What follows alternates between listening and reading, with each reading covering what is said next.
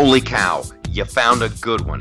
It's the Loftus Party, and you guys, if you're just jumping in, this is a great one. We're, we've uh, we got Nick Searcy coming up on the show later, and you're like, who the heck? Who the heck is Nick? Se-? He's in everything.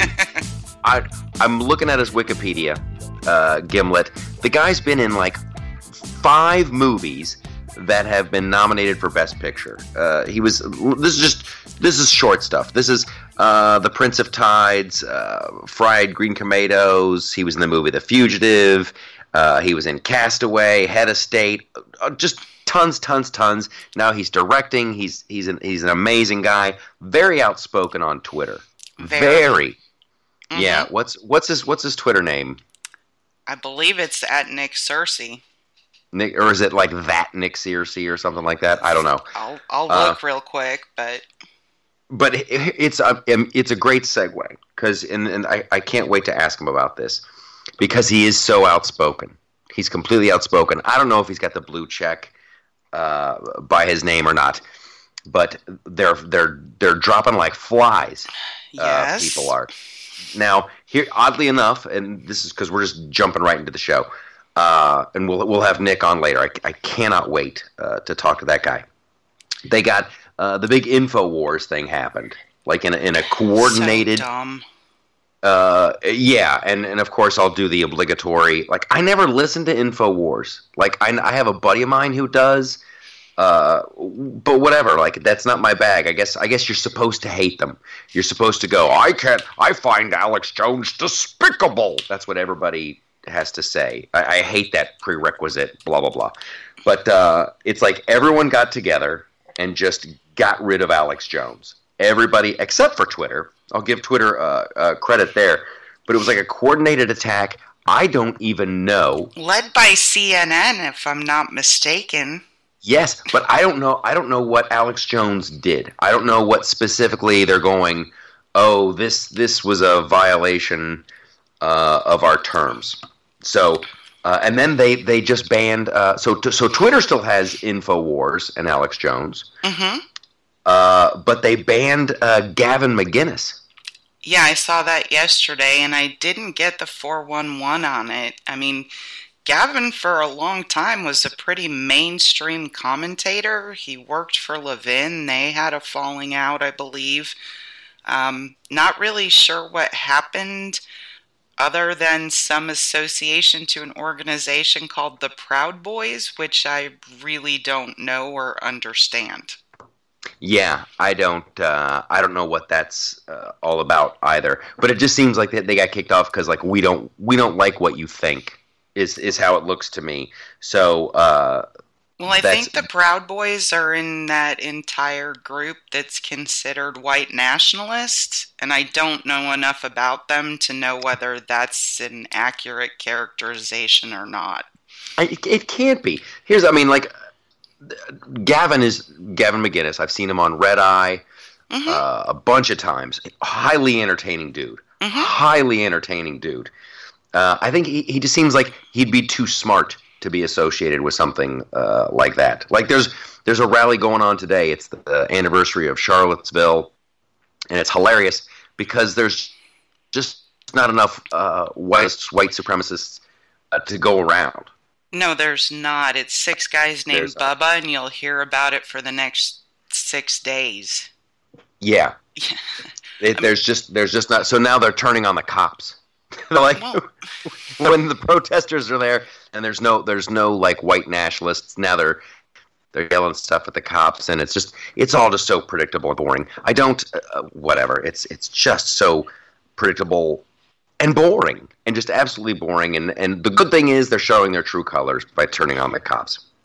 Well and to me right it i heard something that finally made sense about what all of this that bothers me so much.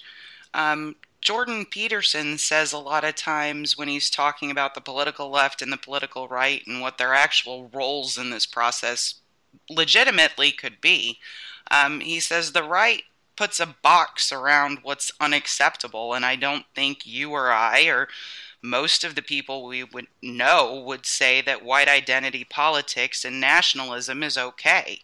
Um, we're not calling for a white ethno state. That would be ridiculous. So we put a box around that and say, okay, CNN's going to pay a lot of attention to it. So will MSNBC and all the other hate mongers. But most of the folks on the right just look at it and go, yeah, that's illegitimate. We don't sign up for that nobody puts an effective box around the people on the left who attack Candace Owens and Charlie Kirk while they're having breakfast.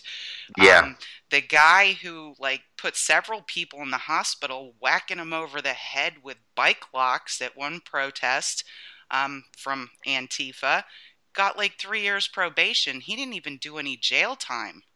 Like there is it's... no box on the left of what is unacceptable. No, no, it's uh, it's all just uh, re- regretful, spontaneous violence that has nothing to do with politics. No. And uh, oh well, you know, it's it's uh, it's uh, I can't stand it, and I find it. I really do. Like it's not maybe boring isn't the it's just so predictable it's like you've got the antifa people looking for a fight and then oh these guys show up and they're like we're going to stand up to you blah blah blah like i really I, I just like don't go, man. Just don't go. Let these people scream in a vacuum. Like if I was like right now, they're they're they're marching and they're saying things that all cops are racist and blah blah blah blah. If I was the cop in that town, I'd be like, everybody goes home. Every we're all, we're all going home. They're on their own. They don't like cops. We're out of here. Like just right. It's just adding fuel to the um, I want to go on to this story because this is one that we've been on top of and our listeners have been on top of, and now finally, again, the the mainstream media uh, is starting to catch up. Right, they're they're starting to pay some attention uh, to Bruce Ohr. Uh, finally, and and oh yeah, well they've they've got they got emails from him and text messages from him, and it sounds just like another version uh, it, it's the same thing as as as Peter Strzok. You know, it's like, oh, who are we going to contact if you go away? Who's going to be this? Can you help us out with that? How you do? Just like all contingency plans and don't worry and Trump won't be president and all this stuff. Now, don't let's not forget Bruce Ohr's wife, who worked for Fusion Fusion GPS, mm-hmm. which is like it. That just stinks. Just stinks to high heaven. Then you throw in, and this is just comedically this is like Dick Tracy. This is like a bad detective novel. Spontaneously, uh, in uh, uh in the the 2016, one day out of nowhere, she decides to get a uh, a ham radio license. Yeah, I know. And I, just... That's just insane. Talk me. about a back channel, folks. right. so now it's too funny. I'm watching I'm watching the Sunday shows, and and you've got. Uh, you've got uh, oh oh who's the uh, uh, one of the the Democrats who's always on the five on Fox News. Juan Williams. Juan Williams, yeah. He's like, you've got, you know what? Here's what you can't talk about the whole FBI. You can't talk about the entire Justice Department. You got a couple people. You got a couple. You got a handful of people. Uh, I, I know it looks bad, but it, and it's like it looks horrible.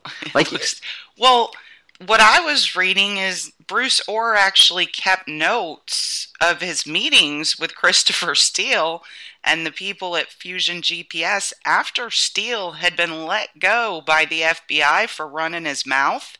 So yeah. he wasn't even a legit source anymore. And or I think I can't remember if he actually met with Steele, but he was meeting with Glenn Simpson. And the notes he was taking about what a piece of garbage that dossier was were incredible. How do they then use that to get a FISA warrant? That's my big question. It's that that's a huge huge part of it. And and then you see this whole uh, this whole it's it's Peter Strzok, it's Lisa Page, it's Bruce Ohr, it's his wife, it's Jim Comey. It's like it is a systematic. It is the biggest story I think that that no one's talking about. And and they uh, and this goes back to the YouTube uh, and and and Twitter thing, what they do is they say it's a oh you're you're talking about a conspiracy theory now. It's a conspiracy theory. Every theory is a conspiracy theory until it's proven. and I guess that's what that's what YouTube is saying. Uh, they they kicked Alex Jones off for because he propagates conspiracy theories and, and, and stuff like that. But like every con- every theory is a conspiracy theory unless everybody believes it. You know, that's that's that's science, man. Someone starts a new theory and you're like, "Whoa, that's crazy," and then it turns out it's true. And so it, it's a systematic. I, am sorry, I, just don't believe you can divor- divorce yourself. Peter Strzok, it's obvious he hated uh, Trump, and, and Lisa Page hated Trump, and they're a position of power, and you cannot convince me that they didn't do something, start some crap to try to take down his presidency. And then you add on the Bruce Ohr, and then you add on his wife. Uh, Nellie worked for Fusion GPS and was getting ham radio. Are you kidding me? We're supposed to believe everything's on the up and up. Are you high? Are you high? And then they always go to this. It, oh, it was a handful, a handful of bad apples, which leads me right to the whole IRS thing, mm-hmm. which leads me right there, and there's some new developments uh, on that because that's that's the other thing they always say about uh, about the, the IRS. It was a couple couple rogue agents in the Cincinnati branch, a couple of rogue agents. Well, now we know John McCain's office was involved. Uh, we know the guy who was supposed to revamp the IRS didn't do it, and I don't know if you kn- knew this, but uh, get out your umbrella because it's about to start raining knowledge on you. Uh, a judge just awarded a settlement to there was a class action lawsuit uh, from all the Tea Party groups that got slowed down, you know, because McCain's right. office was like slow them all down. So there's a, a settlement's been reached, uh, 3.5 million bucks. The IRS is going to be doling out 3.5 million bucks to these Tea Party groups, but they do not have to admit guilt. That's pretty typical of a settlement. So yeah, we're just going to give you 3.5 million, but we didn't do anything. Yes, you did. And that's and that's and no one is reporting it. Like no, the, I, the idea of the government being weaponized against its citizens it, it should terrify everybody, and that and that people aren't reporting on this story because because it, it'll happen again. It'll happen again. It'll happen again. Well, you know, there's there's lots of stories that aren't being reported. I mean, we we talked last week about Dianne Feinstein and her Chinese spy, right?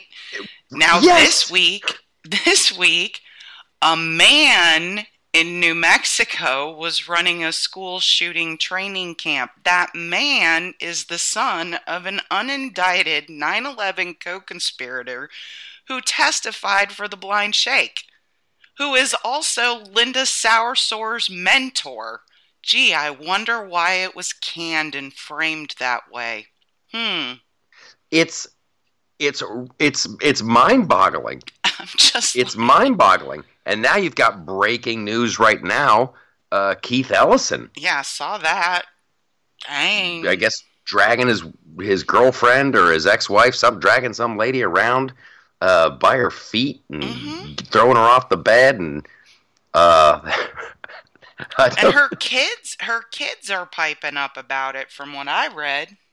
Oh, the, I guess they they found a, they found the video. They found the text messages. They found oh, all this evidence. they found the video. Oh, the kid, yeah, the kids did. They found the text messages, they found emails, they found a video, and they went to the mom, and uh, the mom was like, "Well, let's be cool about it. You know, this isn't in our best interest." The mom tried to talk him out of it, and then finally, finally, they talked her in. We gotta go. We gotta come forward. We gotta come forward. Right. So, uh, so she did, but like, no one's no, no one's one talking about that. that either. No, everyone's no. talking about o- Omarosa's book. Oh, what Omarosa. A, did you see the latest? She secretly recorded John Kelly firing her, and now she's released it. Did you hear the tape? No. Oh, I, I, I did. And I, I, I heard. He's like, he's like, listen, uh, and I'm paraphrasing here, but this is the attitude. Listen, this, uh, this, this didn't work out. Uh, but there's a way to do this where you know everybody wins and there's no animosity, and then you have a uh, you know a very a very bright future. A very bright future. It's like not even threatening at all. He's just pretty much saying, uh, "Be cool." Be cool. Like if you're if you're cool out. with us, if you're cool with us, we'll be cool with you. Yada yada yada. And now she's uh, man. I tell you what, it's it's Can I was always surprised. One thing. Nobody would know who Omarosa was if it weren't for Donald J. Trump. No one would care. I watched the first season of The Apprentice. I was one of those people, and I couldn't stand her. I could not stand her because she was the villain. She was the villain of the uh, of the show. Duplicitous, lies like a snake. And when when she started, like when she jumped on board the the whole Trump train and started, I'm like, oh boy, Oh boy, this, is not going to end trouble. well. This Yeah. is not going to end well. And then all of a sudden, she's got a position. They made up a job for her in the White House, and I'm like, oh boy. And then she got fired, and I'm like, oh, maybe we dodged one. Maybe we dodged the bullet because there is one person that that chick looks out for. One person, and it's Omarosa. She is a straight up snake, a straight up snake. And I hope this is like her last trip to the ATM. This oh, is her last. be. It's gotta be because after this, who in the world is going to entrust her with anything? Seriously, you literally pulled a Michael Cohen, and you already saw what happened to him. Like, Oh. come on. What is all this subterfuge where we're going to secretly record people doing nothing wrong so we can release it later? I mean, I I just, I don't even under, I can't even wrap my brain around how you think that way. I totally want her prosecuted right now. I do. Because that's like a big national security uh, risk. well, who knows what You're not allowed to have a phone in the situation room. Seriously, Ugh. who knows Yeah. what she walked around with a recorder in her pocket? Yeah, I mean, just what she a is. Uh, sleazy, sleazy thing to do. You could have walked she's out of there, walked insanely out of there. And had a career, and just been, yep, didn't work out, but here's what I did. I mean, it's still on your resume. Instead of that, you do this to cash in, and then it's over, over, because no one will trust you. I, I can't. I, I think she's married to some NFL player, but I, I feel sorry for Oh, that. really? Dude. Yeah, I, I, I really, I really, whoever, whoever is saddled with having to bed down with that uh, lizard woman every night. Oh, sweet lord! I want to, I want to get to this uh, before we run out of time. Uh, the California wildfires. Uh, yeah, I and, know. and what a what a, and what a raging pile of bureaucracy that is and that is that is the bureaucracy that's what's in a way responsible for how big these fires are there was a uh, I, and i saw it i should have bookmarked it on twitter uh, someone posted it. It's like uh, the state of california was warned about a year ago by the forestry department or, or whoever saying listen you got we got way too much undergrowth. We got way too much undergrowth. It's going to be it's going to it's going to go up and it's going to go up big. Uh, so you can thanks obama. Thanks obama seriously Well, we had to save a bird or something, didn't we? Isn't that what started the whole "we can't disrupt the habitats"? I mean, well, it's in, in, in a way. In there, a way, Bill Bill Clinton changed the forestry uh, system, and they tried to make it work, and it didn't kind of work, and it was broken. And so, one of the things Obama did in 2012 was uh, completely overhauled it and start started a whole new level of bureaucracy. So yeah, it's it's almost impossible if you're a homeowner to legally clear uh, undergrowth. You're yeah, there, you- might be upsetting the habitat of this animal or that animal or something. Uh, controlled burns are unheard of.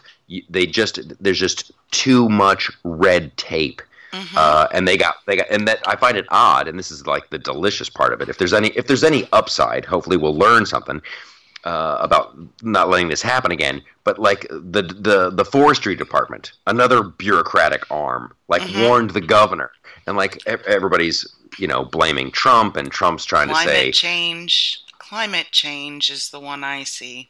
yeah, climate change, and then Trump Trump tweeted something about the water. Uh, which was a bit misguided because yeah, all the all the runoff it does it goes to the ocean, it goes straight to the ocean. But it's not about water. It's about uh, being able to clear your land and clear out Well, and old. then- The one in Southern California was arson. They arrested the guy. oh, that's I think that that that that was the one up north too. I thought they found somebody. the previous ones they did, I haven't been able to find anything on this one. Down south, they've arrested somebody though. Good. Good, good, good. All right. This is a fun show. This is a great one. Uh, that's just like a like Gatling gun news, news, news. Uh, we got we got Nick Searcy. I want to make sure we got plenty of time for Nick. I hope this goes long.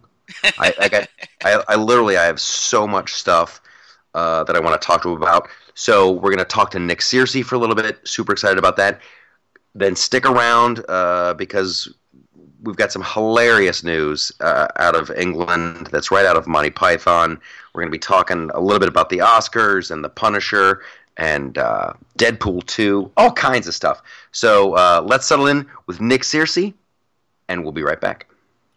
As promised, you guys, we got we got Nick Searcy with us now. Before I even get to talking with the man, uh, an amazing. Go to this dude's uh, Wikipedia. Go to this dude's IMDb page. We're talking Days of Thunder, Prince of Tides, uh, Holy Castaway, which I just saw recently, which uh, amazing performance in that.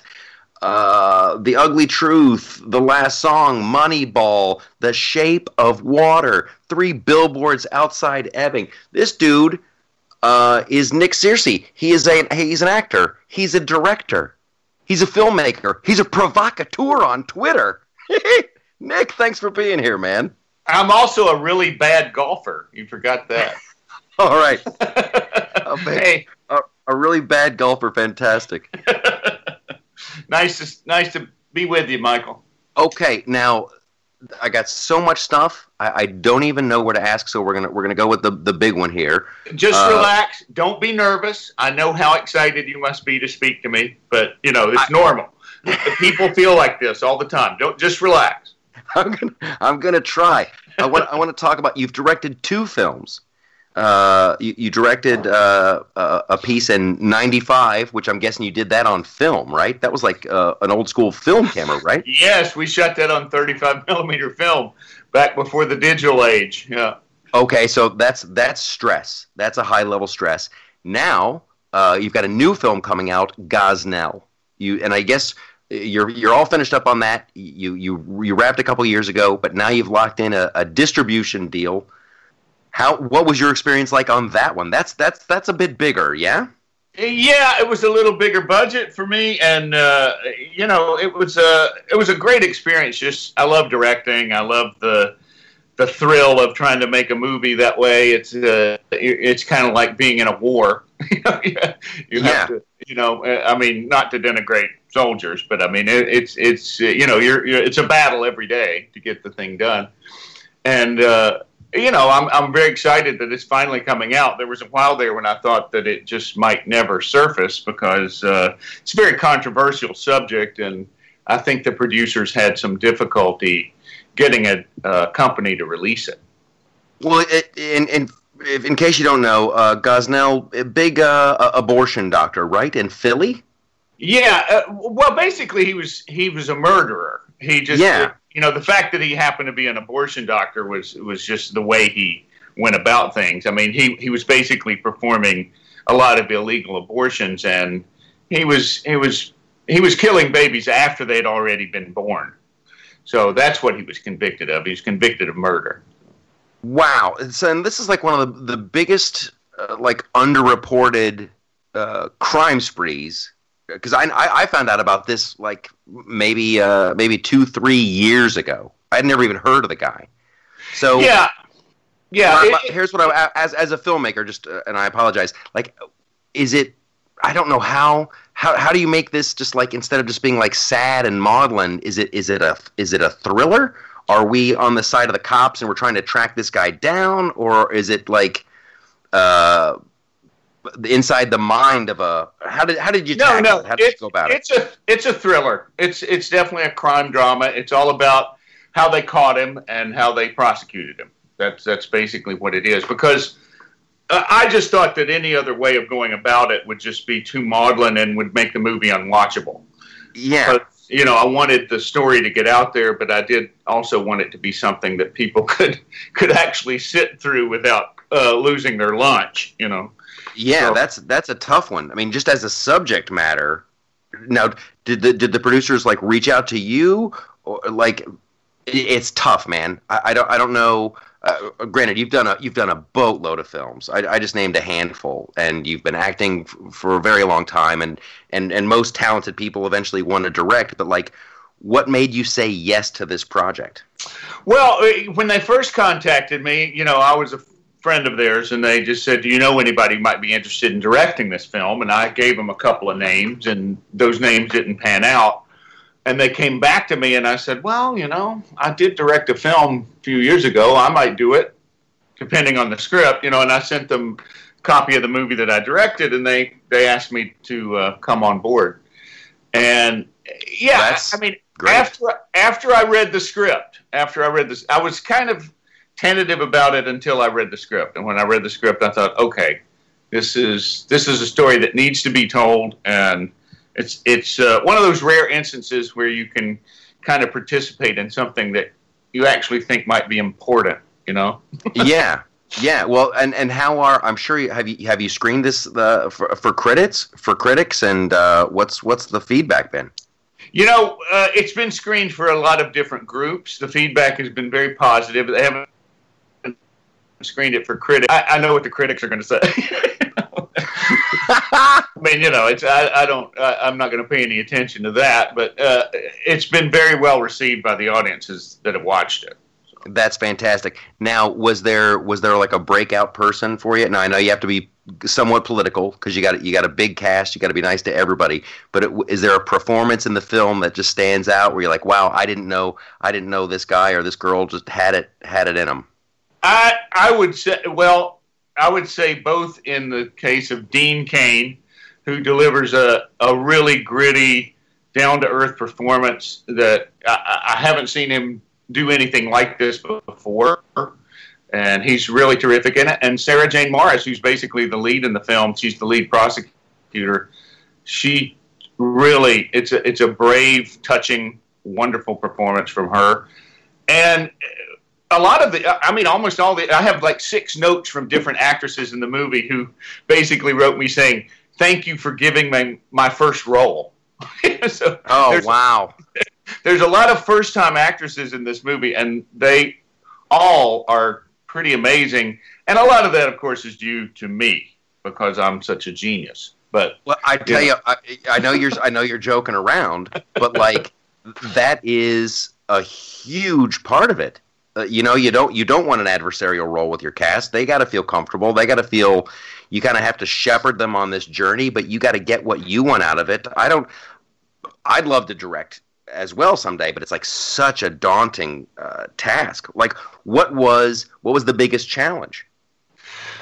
really time the budget and the, the amount of time that we had to spend that that was the biggest challenge because you know we we shot the movie in 21 days and really it should have been 30 but that's, um, that's like a Clint Eastwood schedule right there. yeah it, it really is it's like a tv movie schedule but you know back back in the 80s when they made tv movies you know. They should Um, bring those back. Yeah, yeah, they should. I guess they can't can't figure out how to make that profitable anymore. But um, yeah, I mean that that was really the biggest challenge. Is you, you know you got to get so much done in a day, and Yeah. uh, but thankfully I had a great crew. I had a great DP, Mark Peterson, who did a fantastic job, and you know it, it really it came together beautifully. I mean it's a it's a I'm very proud of it. It's a nice. I cannot wait to see it. I cannot wait to see it. Now, now I want to get to you a- a little bit as as an actor. Uh, some of the directors that you've worked with, insane, insane. Uh, you know, Barbra Streisand, uh, Tony Scott, Robert Zemeckis. Uh, holy smoke, Guillermo del Toro. Yeah, well, of those that you mentioned, only Barbra Streisand is actually insane. But what was she to work like? You guys, Oh. you, you were you were uh, Prince of Tides. You were on Yeah. the, the yeah, Was- well, was it was a long.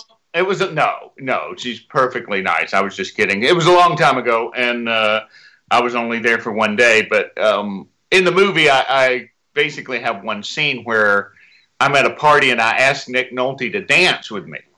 yeah.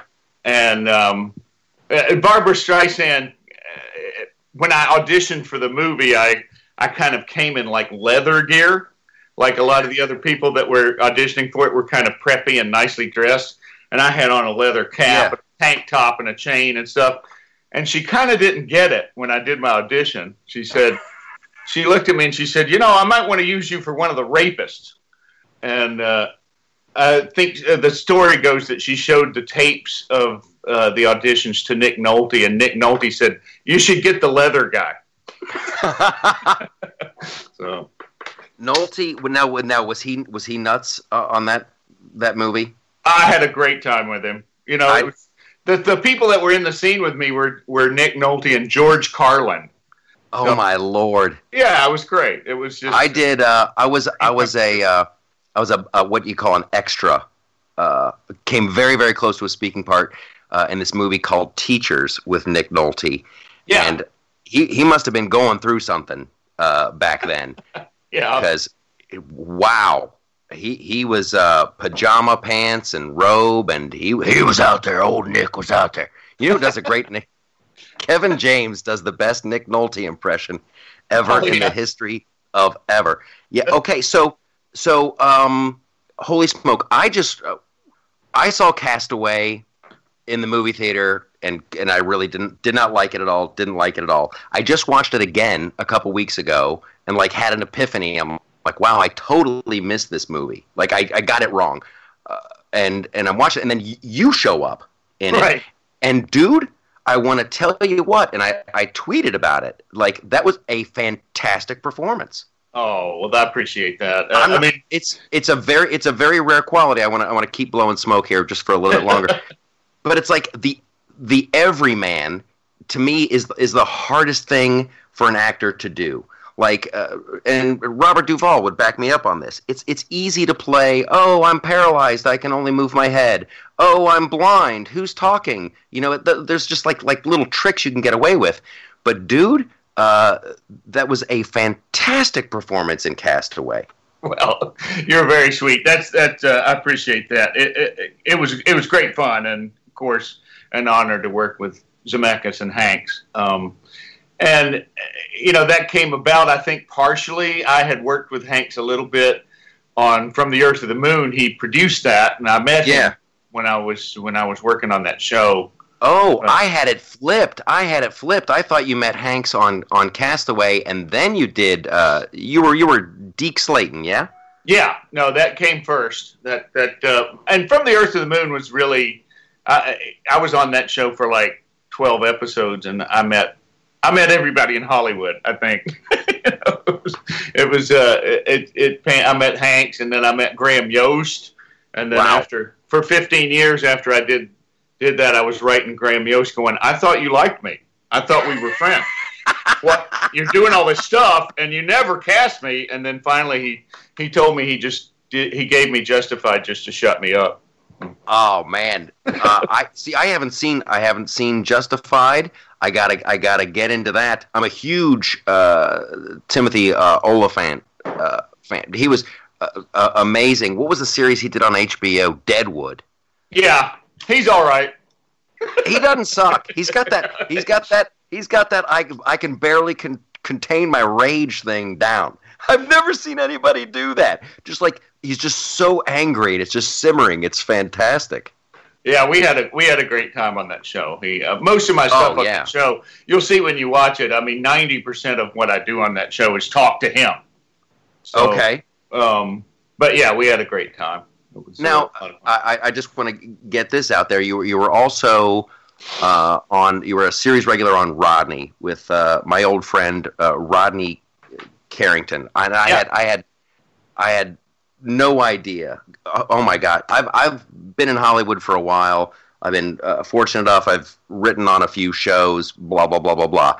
But like before any of that happened, I I had met Rodney, and I'd never seen anything like it. I had never seen anything like it. I Was, we were working at a comedy club in Louisville, Kentucky, uh, and and he just there was like 25 people on the first night. He was so funny. I like my women like I like my chicken, just a little bit of fat on the end. He's doing right. his little songs. He's just a goofball. Right.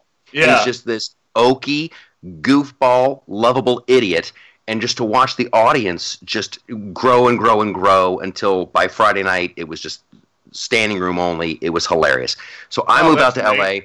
Oh, it's completely amazing. I go, so I moved out to Hollywood, and then I'm I'm doing uh, stand up at like the uh, the the improv in like uh, in Phoenix or something. And Rodney's doing like a theater. He comes out to see. He ends his show, comes over to see my show, and he's like, "Do you ever move out to L.A.?" They keep trying to convince me to go. Now, if you don't know Rodney, that's spot on. Yeah, it is. It is. It is. they keep they keep trying to get me to come out there, and I'm like, I went to the head of ABC, and I'm like, what do you pay John Ritter? When you want to pay me what you pay John Ritter, then I'll do the dang show. And he was completely for real, and it Yeah. worked. It was hilarious. Yeah, we did two seasons, and uh, you know when I, I met Rodney, I just I just auditioned for it and met him, and we did the pilot, and we just hit it off. We were really good friends right from the beginning, and I'd never really heard of Rodney before. You know, I'd been in L.A. all this time, and Yeah, I, I didn't know that he was such a big comedian out in the middle of the country. And, and after we got done, I was flying back to North Carolina, and he said, "Why don't you just come with me and you stop and uh, stop?" I think we went to, I can't remember exactly, St. Louis. We went to St. Louis on his private jet to see his show yeah. and like we go in and there's 5000 people there and they know every word to every song and i was like oh my god who is this man Exactly. See, here's the deal, Nick. You were living in a bubble, yeah. and Rodney was out there in the middle of America. He's the Donald Trump of stand-ups. i know he, and he's still killing it i mean i He talked to i just talked to him last week he's he works every weekend and goes back home and he says man i'm done with that la stuff i don't i'm not ever coming out there ever again he is he is a genius. He, Yeah. he- and oddly enough, you were you're a fantastic golfer. Rodney uh, taught me to golf. yeah I, I never golfed, and he's always complaining about his wife. I, I, I- the first day I met him, I tell you what, man, uh, my wife just spends all my money. She just spends all my money. He didn't have a car. This is before he had, he was huge. He didn't have a car. He's like, "Can you take me to the mall? Can you take me to the mall? It's white hat season. It's white hat." and I'm like, I take him to the mall, and the guy blows three hundred bucks on a white cowboy hat. I'm like, "Yeah, your wife's the problem. Your wife Yeah. is the problem." yeah yeah no rodney's a character for sure Hilarious. And uh, the other thing I directed was a music video for Rodney. So, Are you kidding me? no, I did a music video for his song uh, "If I'm the Only One," and he plays it now at all his concerts. He plays it in the pre-show. That's fantastic, man. Now, uh, but before I uh, let you go, like, and this is fantastic because and it, and it gives me hope as a, like I'm on Twitter, I'm doing this Loftus Party thing and trying to maintain a career in Hollywood, and and I see your tweets, and I'm like, okay, here's here's here's because dude, I always hold back. I Right. always hold back. I'm pumping the brakes nine times out of ten because I'm like, eh, I don't. But like, you let it rip, dude. Yeah, you're probably smart. You probably should. Keep no, I, I just, I, you know, at, a- at a certain point, I, I think I just got to the point where it's like, okay, I, I'm not going to put up with this. I don't care. I'm going to be myself and let the chips fall where they may. And if somebody doesn't want to work with me because of my politics, then I probably wouldn't enjoy the experience anyway. So, the hell with it. You know. But has it has it gotten in the way ever? Have you like been on the set and someone says something and you bite your tongue? Has it ever been? Because like with me, like I, I was writing on uh, the old George Lopez show, uh, the sitcom, and I had a producer. Uh, a buddy of mine said something uh, about Bush, like in support of Bush, and, and this woman was like, uh, "I can't believe we've got Republicans on the staff." And me and my butt got Yeah. really quiet really quick. You know. Yeah, I know. Eh, Well, you know what? I don't. Everybody knows what my politics are, and I don't. I don't talk politics on the set. I mean, if somebody brings it up, I just go. You know, that's not something I'm willing to discuss here. I don't think it's the proper forum, unless you'd like to talk about Jesus too. You know, they sort of leave me alone after that.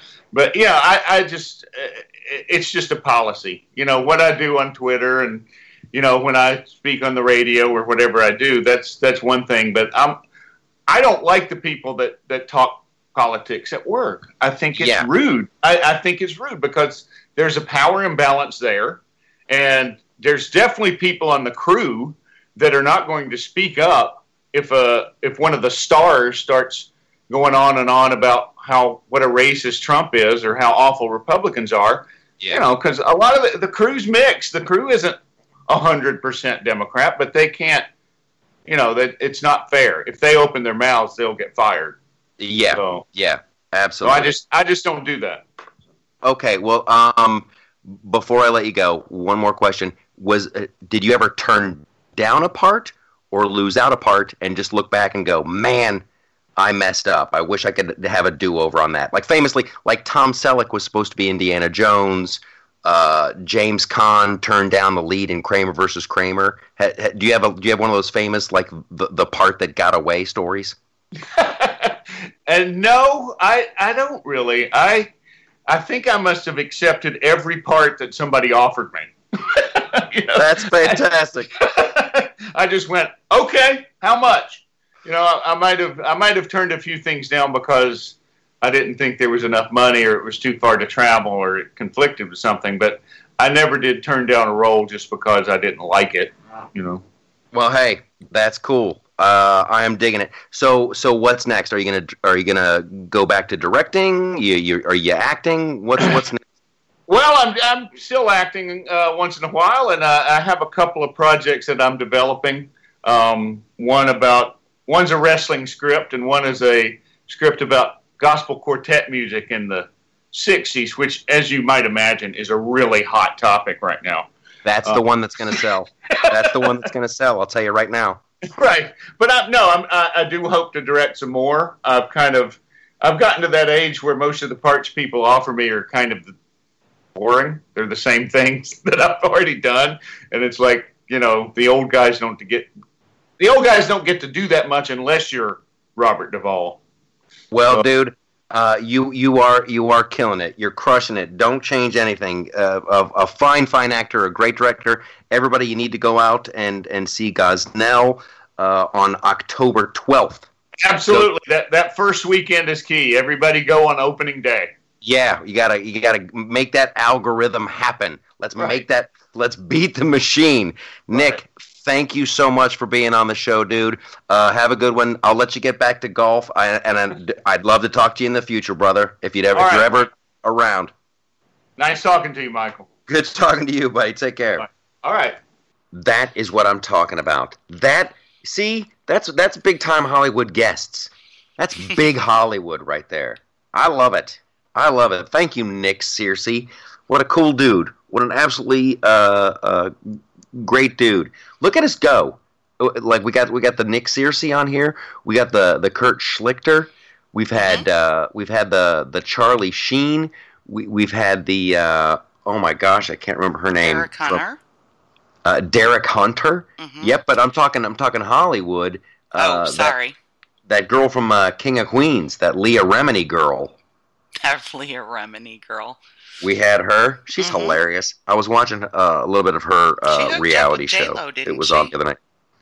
Well, I wanted her to say hello to J Lo for me, right? Which she didn't do. She claimed that she told me she did, and then she she told me that that J Lo uh, cursed me out a little bit, said like "f you" something, and I was delighted. I was delighted Just by that. that she talked to you yes. about you about me, knows awesome. that I exist. However, none of it happened. Still waiting for Taylor Swift, though. Ooh, yeah. Yeah. Yeah, that. I don't want to get into that. Hey. um, just this is just a random, just just a completely random thought, but I just want to make sure I say it. I saw this. Uh, I'm I'm going through the the, the Twitter the other day, mm-hmm. and I see like some some women's study professor in somewhere uh, said some. I, I can't even. I don't even know what the article was about. I couldn't get by her hair, and like, what is up with all the women's study professors and their hair? Like, how can not? There's got to be. There's got to be a hot women's studies professor somewhere. Oh, there's a couple. They're just not okay with feminists. So, um, Claire Claire Lehmann is a very pretty lady. Um, Deborah Deborah Lowe, I think she's a sex researcher. She's a very pretty woman. Well, that's Um, that's they're- different.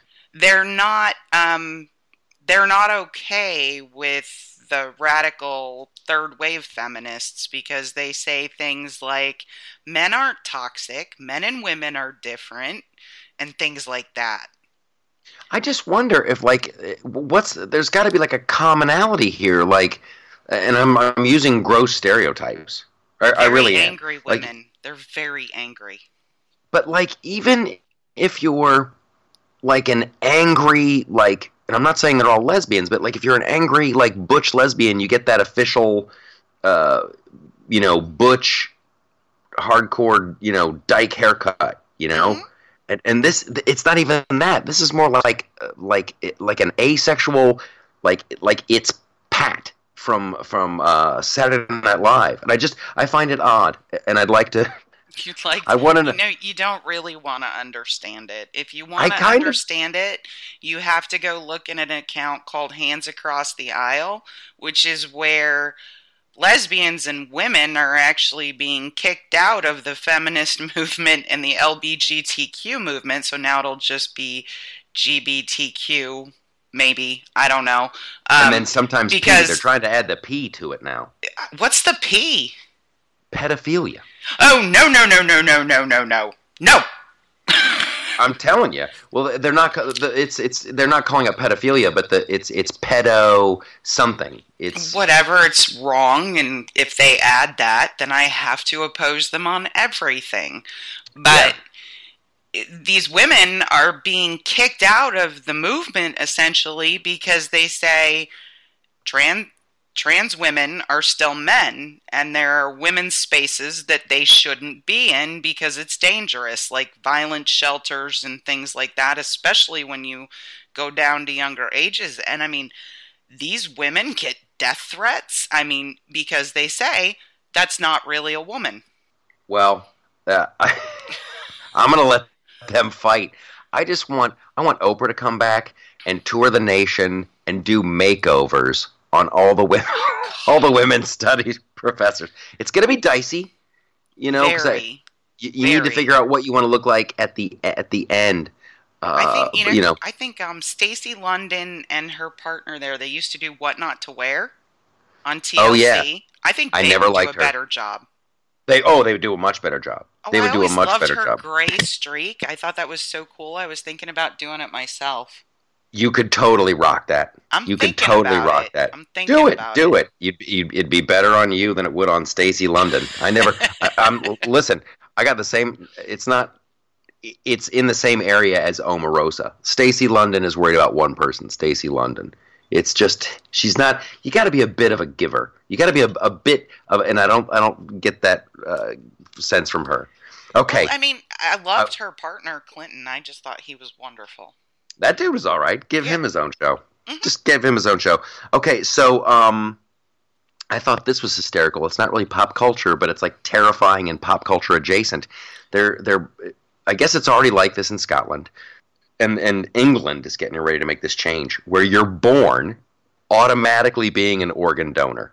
You're everyone is going to automatically be an organ donor unless you opt out.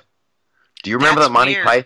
Do you remember the Monty Python skit where it's the couple at home just like hanging out, and then these, uh, and then John Cleese and this other guy dressed up as doctors come and like we're here for your liver, and No, the guy's like I'm using it. that.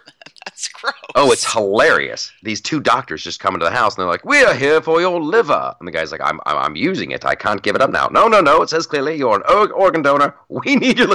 And they like literally hold the guy down in the kitchen and they rip his. That's that's coming soon to a country near you. That's insane. Mm-hmm. Everyone's Like as, as automatically a an former medical professional, oh, I'm disgusted by a lot of what the NHA, excuse me, NHS does, um, and some of the things that have been found they have done that are just disgusting, which is kind of like organ donation with no um, permission. But to like, that's just wrong. it's complete. I mean, consent just- is everything in the medical profession. I can't wait. I can't wait for the first mistake. Like already, there's so many mistakes made in hospitals left and right. Like they tell you, take a sharpie. Like if you're gonna have an operation done on your left foot, Take You know- this leg. Yeah. Yeah, yeah, right, right on with on your foot with uh, with a sharpie. This is the one, not the other one. So Right. I just can't wait till some dude. It will be a dra- dramatic reenactment of the uh, of the Monty Python skit. We're here for your liver. Okay. Uh, in other, I think, funny pop culture, uh, Hollywood news, uh, some street artist. I don't know if it was Sabo, and I don't know if, if it was a, a friend of ours hmm who did this, but somebody put up a boatload of fake Donald Trump stars on the Walk of Fame, Oh, that friend of ours. and I was awesome. delighted. If that friend of ours did it, that would be awesome. It sounds. Because I- Sabo I usually wish it takes. I, credit. think- I don't think Sabo takes a lot of credit. That's what I'm saying. But he takes credit for most of the ones that like hit the media. That that hit the media and silence. I'm kind of thinking it might be our friend. We could ask him. We won't tell Uh, you know what? anybody. I'll I'll sh- I'll shoot him an email and find out. But it was a great idea, Mhm. and and it's the kind of thing that I want to continue. I want that to just keep going, like spontaneously. You'll wake up and there'll be thirty. And here's the here's the cool thing about it, and this is the difference in my between conservatives and liberals. What they did, they put it on an empty. Uh, portion they didn't Right. cover any existing stars which i, think thought they- was a very very very cool move No, I think they could have covered Bill Cosby's, Roman Polanski's, and you know those guys, and I would have been okay with it because how big a hypocrite are you people? You don't like the president, so you take his off. He paid for it, if I understand correctly. yeah Um, and you leave the stars of these absolute bags. Really? Yeah, yeah, and the only reason I don't know why maybe maybe uh, maybe the city of Los Angeles was providing security. I'm trying to find some like legit reason. At first, I thought uh, the city. I guess it's technically the city of Hollywood. Like, Right. like the city of Hollywood, like, listen, we can't afford to shell out thirty thousand dollars or whatever it is every time somebody defaces this thing. We just can't afford to do that. But I guess Trump was paying for it. Trump was like, Right. Whenever, they mess it up, I'll, I'll, I'll pay for the new one. Maybe so. They better come up with a real legit reason really soon. But I, I want this, I want the street artist to continue. Just mean, keep that- putting up the fake ones. the proposal or whatever you call it in the city council that I read was just we don't like him. He's a terrible president. He you know, keeps families at the border. I mean, it was all the stuff that the left screams about. Never mind that half the children under 5 that were there with criminals and criminals and human traffickers. Um, that's why we separate them and make sure everybody's with who they're supposed to be with. Um, but all that stuff in the petition, it, it really had nothing to do with cost. It had nothing to do with repairs. It was just like, we don't like him. He's not a good person. Well, let's go down that little walk of fame and take off all the stars of people who are not good people. Yeah, uh, it's it's the, the the kangaroo court of They- public opinion, and it's not even public opinion. It's like it's the the it's the court of the elite who like oh we'll decide, and that's the problem altogether. It's a it's a great metaphor. It's a great metaphor. The, the, these a handful of bogus. I don't even know if they're elected officials or if it's just like who sits on that council that gives away the Hollywood Walk of Fame stars. They Mhm. just decide we're going to unperson you. We don't like you uh, because we don't like this person, regardless of the track record, regardless of of the facts. It, and that is uh, uh, really a scary thing. Here's what they don't understand. What do you do to Trump when you make stupid decisions like that? What do you do to Alex Jones when you make stupid decisions like that? What do you do with Gavin McInnes, who, again, I don't really understand what they were trying to associate him with? Um, you just made them all martyrs. Yeah, Seriously, the day Alex Jones was taken off of iTunes, so his podcasts were no longer available on the platform itself, but his app was still available in the store, and I think Apple has maintained that. It was the fourth most downloaded app that day. yeah. People were just going like, "Okay, what is this?" and maybe I need to go look. Like you literally just increased his audience. You didn't decrease it. And and it's almost and like they'll they'll forget that people still talk. like the the way I heard of Alex Jones, hmm the first time ever, a buddy of mine told me about it. He goes, "Oh man, I'm listening to this dude, Alex Jones. You got to check it out because this, that, and the other thing." And I'm like, "What? What is this?" And then I he played me a little bit, and I'm like, "Okay, that's Okay. uh, that's not my that's not my jam." I, I That's got it from jam. the shirtless pictures and the gay frog gifts, and then I had to say, "Well, who is this?" and then I found out.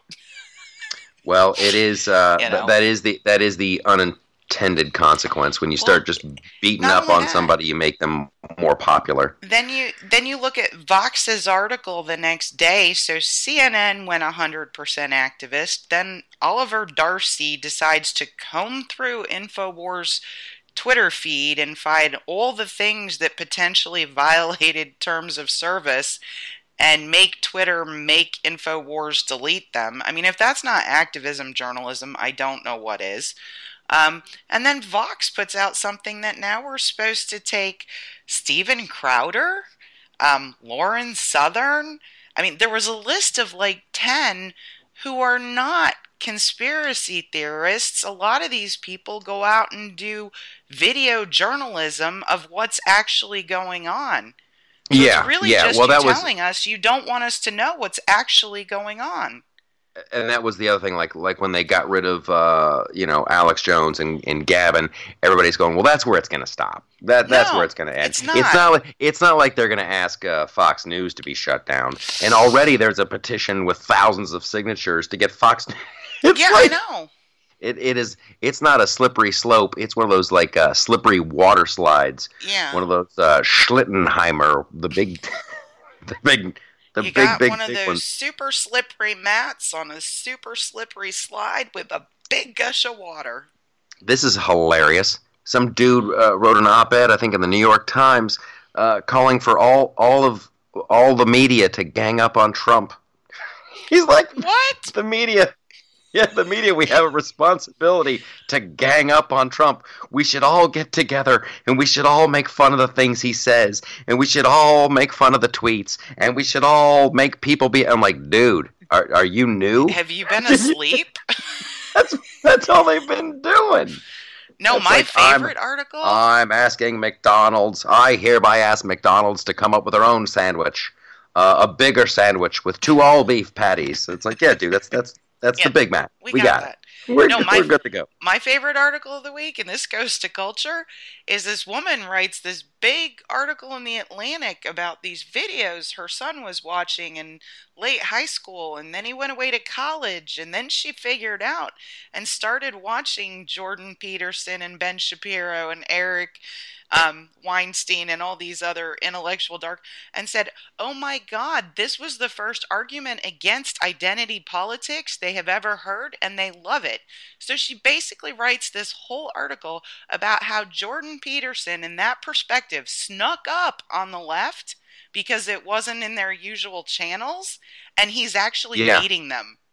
He's actually beating them Oh yeah, at their own and- game. and- it's delicious. I love it. Oh, it's it's the best. Uh, a buddy of mine sent me that article uh, a couple days ago, and, and I read it, and it's fantastic. Isn't and that's it? like people forget that people talk. Yep. and when and when there is a great idea or where there is some you know shard of, of knowledge just sitting on the beach and somebody finds it and they go oh my gosh there's there's shards of knowledge on this beach what and then their friends go down and they go oh my i found a shard of knowledge on the beach and then they tell their friends and yeah you can that's the good thing that gives me uh, uh, hope, Hope. And, and faith and all that stuff Yep. I want to get to this before we run out of time. I finally, finally, finally uh, uh, watched uh, Deadpool 2. Was I right about the final scene? Well, it's it's spoiler city now. It's we're just we're, we're gonna rip it right open. It's out on digital video. You can stream it. You can rent it. Whatever. What uh, what was your big thing? Was was your the, the end credit scene? The end credit scene where he kills himself because he was in that movie that you said was the dumbest thing he ever did. Oh, well, that yeah, that's the second time he's made fun of himself for being Green Lantern. Yeah. but that was kind of funny uh, when he did that. Although it, it's a bummer. Uh, a friend of mine is uh, good buddies with Ryan Reynolds, Mhm. and uh, I'll just say this: uh, is listed as a producer on both movies. And I'm just talking out of school here. Here we go. I'm just talking out of school. Uh, the first movie was so good. I expected nothing. I expected nothing. Saw Deadpool, and just hilarious, hilarious, hilarious. I call my buddy. I congratulate him, and I'm like, "W- "Are you working on that sequel? Get that sequel going." He told me there was problems with the script, but but Ryan was going to go in, and some other they were going to fix it, and you know Ryan loves Deadpool. Deadpool two, I mean, it kind of does. It, it it suffered from. There was a lot of laugh out loud moments. I laughed out loud a lot. However, it could have been so much better. It could have been so much better. I I left pretty happy. Like when he had his little group of superheroes and they kept dying all except for that one girl, I was cracking up. That was hilarious. That was That was- hilarious. That was hilarious, Mhm. hilarious, hilarious. However, when when they you his relationship with that with his I- you know it's horrible. I don't know the actress's name, but that was the whole first movie. Mhm. He wanted a guy that he wanted to turn himself back into the old Ryan Reynolds, so he wasn't ugly, so he could get his girl back because that's his true love, and you know he's a hopeless romantic. When you kill her in the very beginning, and he didn't. It, it's weird because he he still wanted to crack wise. I don't think they did that moment right at all, at all. And then it became uh, problematic from a from a, a writing point of view. I'm like, I don't know what Deadpool wants. Like, does he want to commit suicide? Uh, And and go and be with her in, in heaven? Does he want to die and be with her? But oh, he can't be with her. Oh, now he wants to save this kid oh, he needs to save the kid so he can do this. And then Josh Brolin uh, shows up, and and Ryan and Deadpool's like, well, where are you from? And the guy's like, I'm from the future. I got a I got a wristwatch here, and I got I got one trip left. If I'm if I'm Deadpool, I'm chopping that thing off his hand. I- I'm chopping it off his hand, and I'm gonna go save my wife. Like for them to for them to like leave that, just like what? So so whenever whenever you're sitting, and this is for all the writers out there, because I know we have a lot of writers that listen to the show. whenever whenever you're sitting there, ask you, what does my character want? What and and they just they just muddied it up. it had plenty of jokes. It had plenty of jokes and laugh out loud moments. Um, I'm just I- so much less critical than you that I just enjoyed it. like I don't is, think would like a writer. so easy. I, I don't think like a writer. It would have been so easy to fix. You would have loved it more. Right now, you walk out of Deadpool 2 and you're like, that was money well spent. Uh, I enjoyed myself. Uh-huh. You could have left that movie theater going, holy cow. Holy. And that's, uh, to me, that's what you get from the Guardians of the Galaxy movies. But now we'll see what happens without Tim Gunn. I feel bad for everyone involved. That's a that's a lose lose lose scenario. Uh, listen, I want to thank Nick Searcy for being on the show. Uh, next week, uh, I want to talk. Remind me to talk about uh, Murphy Brown uh, coming Okay. back, and remind me to talk about uh, the Punisher. I'm going. I'm I'm watching the Punisher. I got four episodes left. That Um, guy's a yeah. great actor. binge watching Gotham. I'm way behind, but I can't put that one down. Oof! Don't get me started on Gotham. Don't get me started on Gotham. Okay, so um, lots going on. The next few weeks, you guys keep a good thought in your head. Uh, the next few weeks are extremely, extre- extremely important weeks. Uh, powerful forces are at work. I'm going to be doing some stand up. Uh, Wednesday night, I'm going to be at the Irvine Improv. Uh, I'll be headlining some shows out there. I guess they have a wonderful new comedy club. It's huge. It's ginormous, and I would love to just uh, f- just fill that sucker up with fans of the Loftus Party. So thanks for liking uh, the videos. Leave a review on iTunes for the podcast. Come out and see me at the Irvine Improv on Wednesday. Thanks, Nick Searcy. Go to the website. Go to theloftusparty.com. Get yourself a little something. Wear your colors with pride. I'll see you guys next week. Bye.